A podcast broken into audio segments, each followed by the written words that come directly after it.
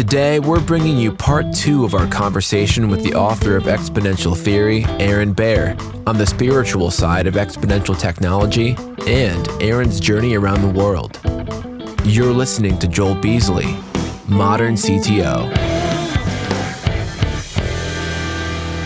There's a number of ways to go with this, but one of my first thoughts with the GPT advancements was it, it's making everybody rich in the sense that if it was the 1800s, right, I would have to go around and hire all these brilliant people, bring them to me, put together this community and start to, you know, query them and interact with them, figure out where things are. I can take GPT now and say, here's 20 books, consume only these 20 books, and then I'm going to ask you questions about it. And you're going to be an expert. I could say, now read these other 20 books about thinking and apply this framework to this knowledge set. And then I can, I have this ability to do this for basically free, you know, pennies, if that.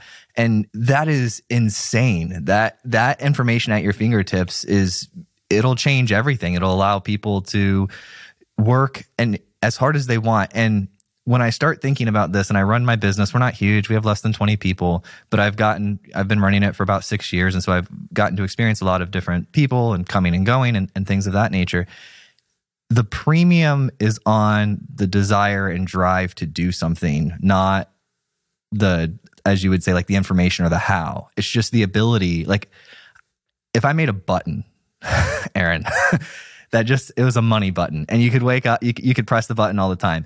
Eventually, people would like stop pressing the button because they'd be too lazy to press the button. yeah. Yeah. So some people just don't want to get up and do stuff. Some people just want to sit around and do nothing. And that's uh, something I think the technology will make more apparent. Yeah, I, I think that's part of my own program, the XMBA, is is to understand we're in abundance technology. I mean, we could spend all of our time learning new technology and never learn, never really ever catch up. But it's it's having the mindset, belief, and attitude to be able to leverage it, and then the motivation. And I think that also is finding your purpose and, and finding, you know, uh, something that you can really think bigger on and contribute to the world.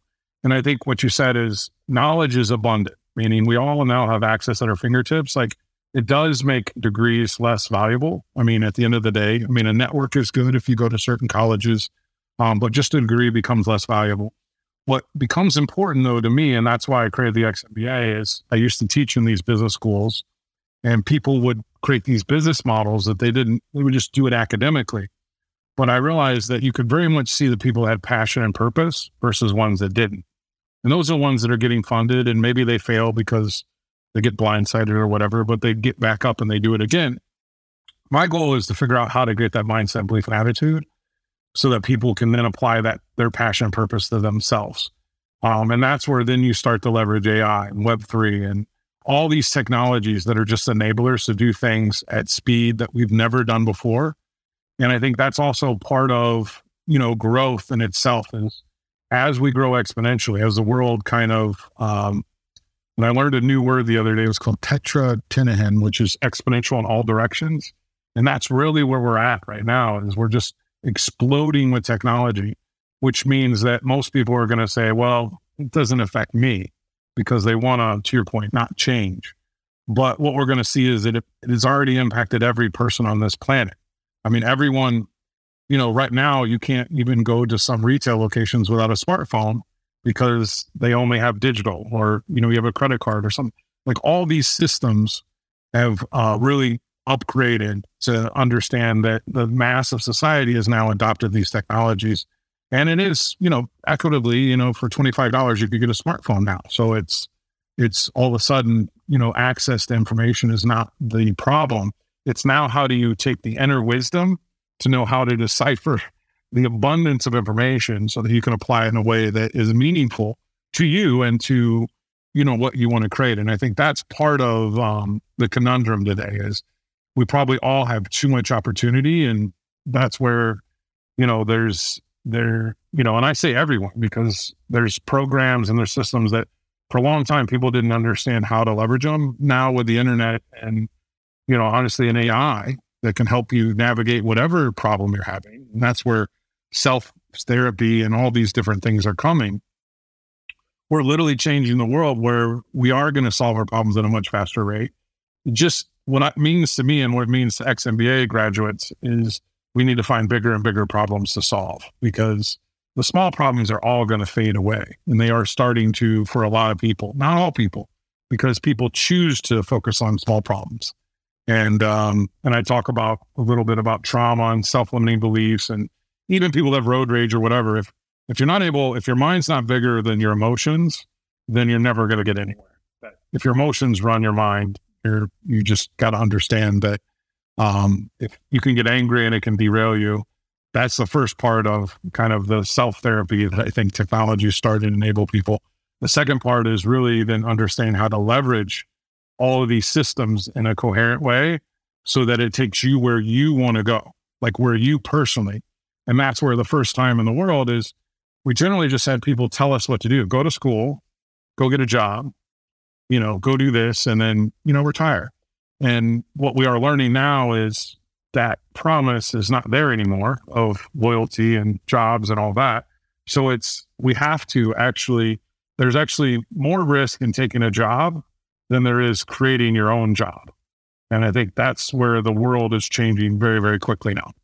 I always thought that was so funny when you'd go want to buy a house or, or use financing in some way. And if you're the business owner, they see you as incredibly risky. But if you work for me, you can get a loan on like way better terms. You're super stable.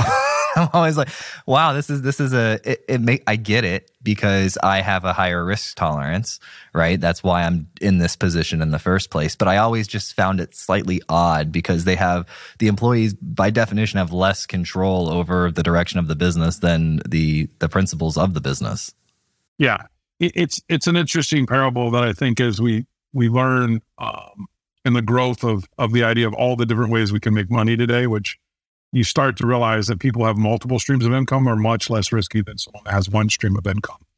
And I I take that to people that are in side hustles and all these different things. Um, you know what what ultimately happens is the people that commit all their time to one thing though and go all in it are the ones that go exponential. And that's the the hard thing today is that there's just too many opportunities to make side money and do different things. And we're inundated with it with ideas of how to make a little extra money here, whether it's being an Uber driver or, you know, you know, marketing Airbnbs or I mean, there's infinite opportunities uh, out there for people today, taking surveys, whatever it is. But it's then finding like what is really meaningful to you that you want to do every day. And that's kind of part of my own purpose is to help people think exponential about those things. Uh, and also just even comp- inside companies, I work with a lot of companies and senior leaderships that they don't, you know, majority, 87% of people aren't really happy in their jobs. Um, it's because they, That's such a crazy really, statistic, right?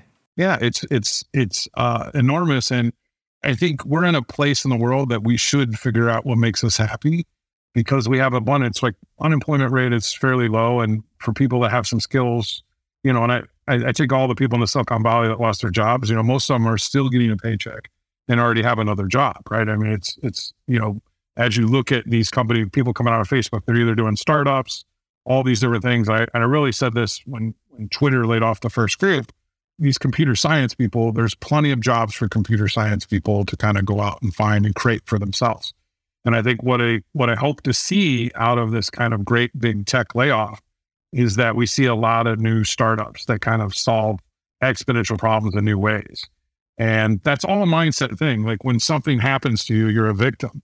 But when you take whatever happens to you and make it as uh, the opportunity for you to create the next big thing, that's what we'll see out of um, a certain percentage of these people that have been laid off. And that's going to be exciting to see. And I, I, I see it. I see the noise of the startup community is already kind of picking up because you you see these people re-energized about the world because most of them didn't like their job in the first place. So now they can work on something that they care about and want to want to be a part of. I'm curious about your origins. So I'll give a brief. I'll share first, and then you can you can bounce back. The big things that I see when I look back on my life, milestones that help me become who I am and uh, how I think is I got hit by a car when I was 11, 12. I had to learn how to walk again. I went through that process, which took a year. My mom got sick and they said she had two years and she ended up only having six weeks. But the, the positive to the negative situation was that me and my siblings, we got to all be in the room and hold her hand as she passed away. That was the real big moment for me when I got into personal development and decided to start trying really hard. And what I've found is I've I've done 600 plus of these interviews with great people, and I found that in almost all of them, there's these big defining moments in their life where they decide to make this change. And I was curious what yours was, if you had one. Yeah, no, I, I uh, in the in the book, I kind of talk about it as my launching point. Is I went on this. Um, I grew up in Fort Wayne, Indiana, uh, very small town. Like the world was big and foreign. You know, anything outside the United States was crazy. Um, but I actually to get an internship in Chicago, I I, I went to Notre Dame and I didn't go to Notre Dame as, as a student, but I went to their career service center. I broke in. I didn't break in, but I walked in and I did interviews with people on their career center. And the interviews didn't work out. I literally told them I went to school down the road, um, Indiana Institute of Technology, where I had a soccer scholarship, very small school. But what happened is walking out is I saw a poster for something called Semester at Sea. And it was about something to travel around the world. And it was a defining moment that I took this this little handout, this little brochure, took it home, and just said, at all costs, whatever I'm going to do is I'm going to expand my worldview. And I always wanted to be, I guess you could say, an explorer or go out and see the world. And um, ultimately, what I did is uh, six months later, flew a plane to the Bahamas, got on a uh, ship with 500 other students, and went to Venezuela, Brazil, South Africa, Kenya, Tanzania, India, Sri Lanka, Vietnam, China, Singapore, uh, Japan, and then back to Seattle. So I circumnavigated the world aboard a ship. And every culture I went into, I learned one about different people and their views on the world. Um, but I also expanded my view, but just having a reflection time going in and out of all these different places and just myself, because I had not known anyone that had ever been on this program when I went, I was very different. You know, most people were of means and had traveled considerably. I had never been outside the country. You know, um, I'd been across the border in Canada uh, near Detroit, but never really been outside the country in a meaningful way. And that defining moment of coming back was really when I got back. I had this reflection of how, and you know, I had this experience where we went to a McDonald's in Seattle, and I hadn't had McDonald's in you know quite some time because we we're in places that just didn't have McDonald's at that point. And we went into McDonald's with my parents and they were just so impatient about everything. And I'm like thinking like, oh wow, I've had the wait, you know, patience that we have and, you know, just the fact that everything is not available instantaneously around the world. And you just have this perspective of how, you know, how good it was to be an American, but also how good it was to see people from that there are great things about other cultures. And part of it is the exact opposite of what we think is great about America is to embrace these opposing thoughts. And I think it always served me well as um, Shakespeare and F. Scott Fitzgerald always said something very similar is, you know, genius is the ability to hold two opposing thoughts. And I think today that's also served me very well um, as I've advised political parties on both sides, you know, having these conversations about how do we think bigger about their party as well as government in general I've also, you know, CEOs. I coach several different CEOs uh, up to a $10 billion energy company. And those conversations are always come back to this defining moment of my ability to have two opposing thoughts is to be very objective to understand like there's always two sides to a story. And if we're going to grow the story the biggest, like what's the biggest story we can tell ourselves about it? And then we can tell the world about it. And most of the world is about storytelling. And most of the people that are successful tell better stories. And so I really embraced this story that I told about myself traveling around the world, and it redefined my identity and my belonging. And I started to think myself as a citizen of the globe. Yes, I'm from the United States, but like, how do we raise tides for everyone, not just for you know us and our family? Which um, I probably didn't have that thinking growing up you know, I, I grew up in a little bit of a utopia in South Fort Wayne where uh, racism and different things, we didn't have much of it because we just were all together. And, um, you know, I, I went to a predominantly uh, African American middle school and high school, changed a little bit. But those experiences, I had some empathy as well as what I call compassion for all people um, because I was friends and, you know, I think ignorance is built out of not knowing. But then when you go around the world and you see from all these different cultures and perspectives is there's something unique about all those different points of view. And that's kind of part of where I grew into the exponential theory. So I can link it all the way back is exponential theory is growing conscious, conscious about the world, but it's also thinking bigger about all people and helping all people and all all all boats rise in the tide. And I think that really goes to this rapid expansion that I had in my own, you know, mind uh, during that time. And I've never stopped learning. I just it accelerated my learning so much, and I've just consumed uh, knowledge. Uh, but to the point that I'm now at a place that I understand that it's not the knowledge you consume, it's really the wisdom in your own inner belief and your exponential mindset, belief, and attitude to, to what you can impact the world. And that's where my world and the people I tracked into it, including yourself in this podcast and other things, and whoever else is listening to this, um, really helps, you know, grow that. And it's growing my mission as well as I want to help every single person out there think bigger um, from whatever country they're from, from whatever circumstance of, because we're not our past. We're not the circumstances we were born into. We're not, we're literally standing here with the opportunity today, now, to think about the future and to leverage the same technologies that none of us understand and really grow into, you know, disrupting whatever the status quo is, which is all the people sitting on the sidelines saying that things are not going to change.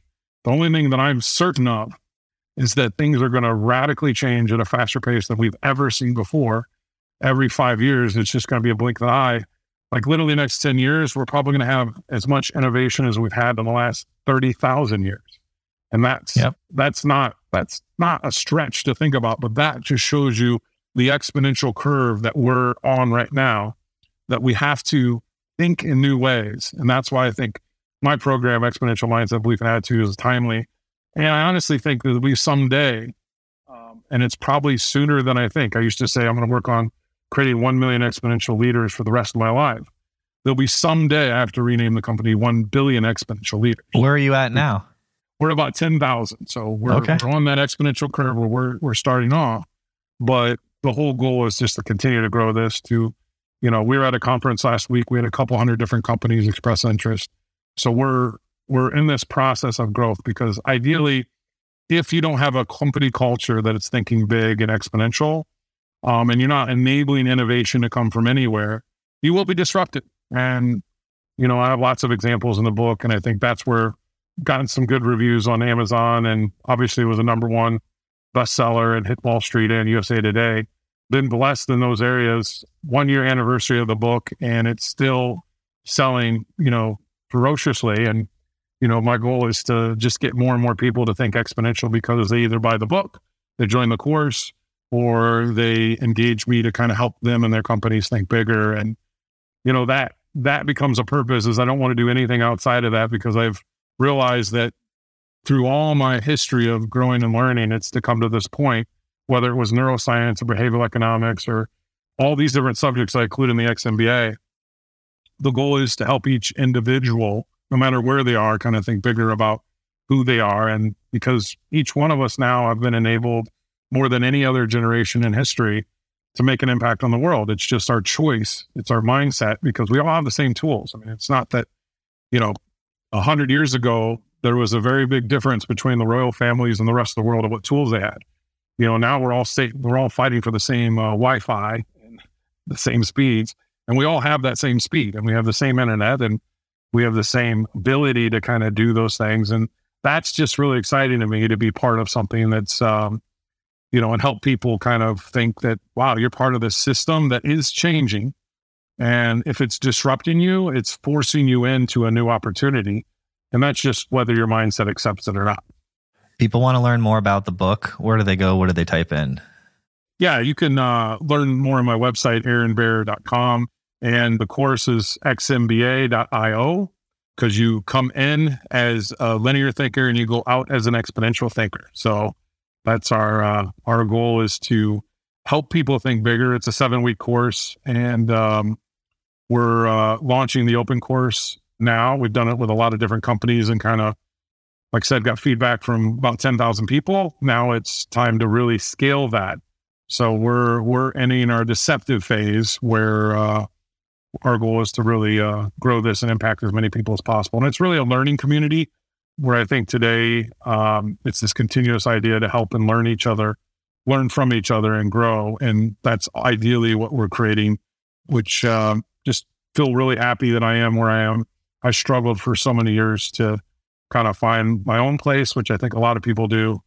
But it really is when you when you find it and you know it and you become certain, it, it becomes exponential. And that's where every day I go out with a goal to talk to people and help expand their mindset and, you know, get on a podcast like yours and hopefully 10 or 20 or 50 or 100 people kind of take this call to action to say, I want to think bigger about myself, whether they download the, my ebook for free, which is available through aaronbare.com, or they buy it on Amazon, or they end up taking the course. Doesn't matter. It's it's just all part of my journey to make an impact. Well, thank you for being out there, creating these types of resources, creating these types of communities, because, you know, that is right up my alley. and I love when I got to learn about you and discover you through through my team. And I was like, this guy, he's like a business, technology, Tony Robbins, like all mixed together in one. I was like, I like this guy. Let's let's talk to him. So thank you so much for doing this. You're on your way too. So I got your book and uh, really, really enjoyed um, kind of some of your disruptive thoughts to to really break down some some I think stereotypes as well as just ideas to to really help people think bigger about the CTO role, um, which I think is really important to be there on the business side making decisions today and not not necessarily just being as you said a developer.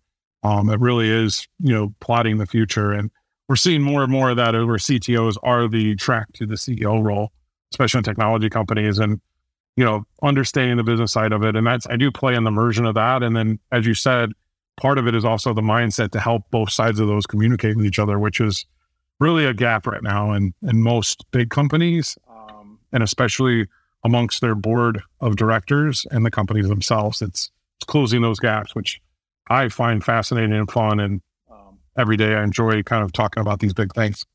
And those are the opportunities, right? Closing those gaps.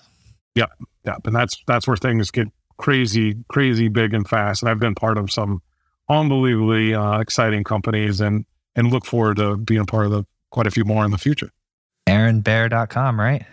Yep, AaronBare.com. Perfect. We made a podcast, Aaron. How do you feel? Feel great. Thank you so much for listening. And if you found this episode useful, please share it with a friend or a colleague who you think would get value from it.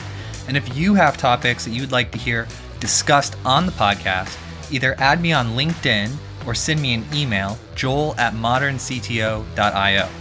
Every time I get an email or LinkedIn message, it absolutely makes my day and inspires me to keep going.